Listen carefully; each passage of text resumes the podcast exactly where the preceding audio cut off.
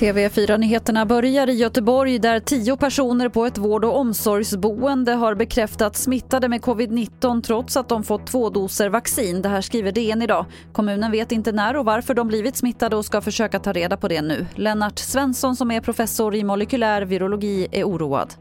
Det är illavarslande så tillvida att eh, vi har ju precis börjat vaccinera i Sverige. Och ganska fort efter att vi började nu så ser vi ett sånt här fall. Malmö stad blir först ut i landet med att erbjuda munskydd till elever och personal i alla kommunala för och grundskolor. Det rapporterar Sydsvenskan.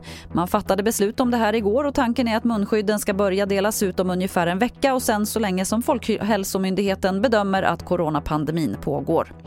Och till sist kan vi berätta om en unik operation på Salgrenska sjukhuset i Göteborg. Där har en kvinna som förlorade båda sina händer i en svår infektion genomgått en dubbel handtransplantation. Det här rapporterar SVT. Redan dagen efter operationen kunde kvinnan röra på alla fingrarna på de båda nya händerna. Det var det senaste från TV4 Nyheterna. Jag heter Lotta Wall.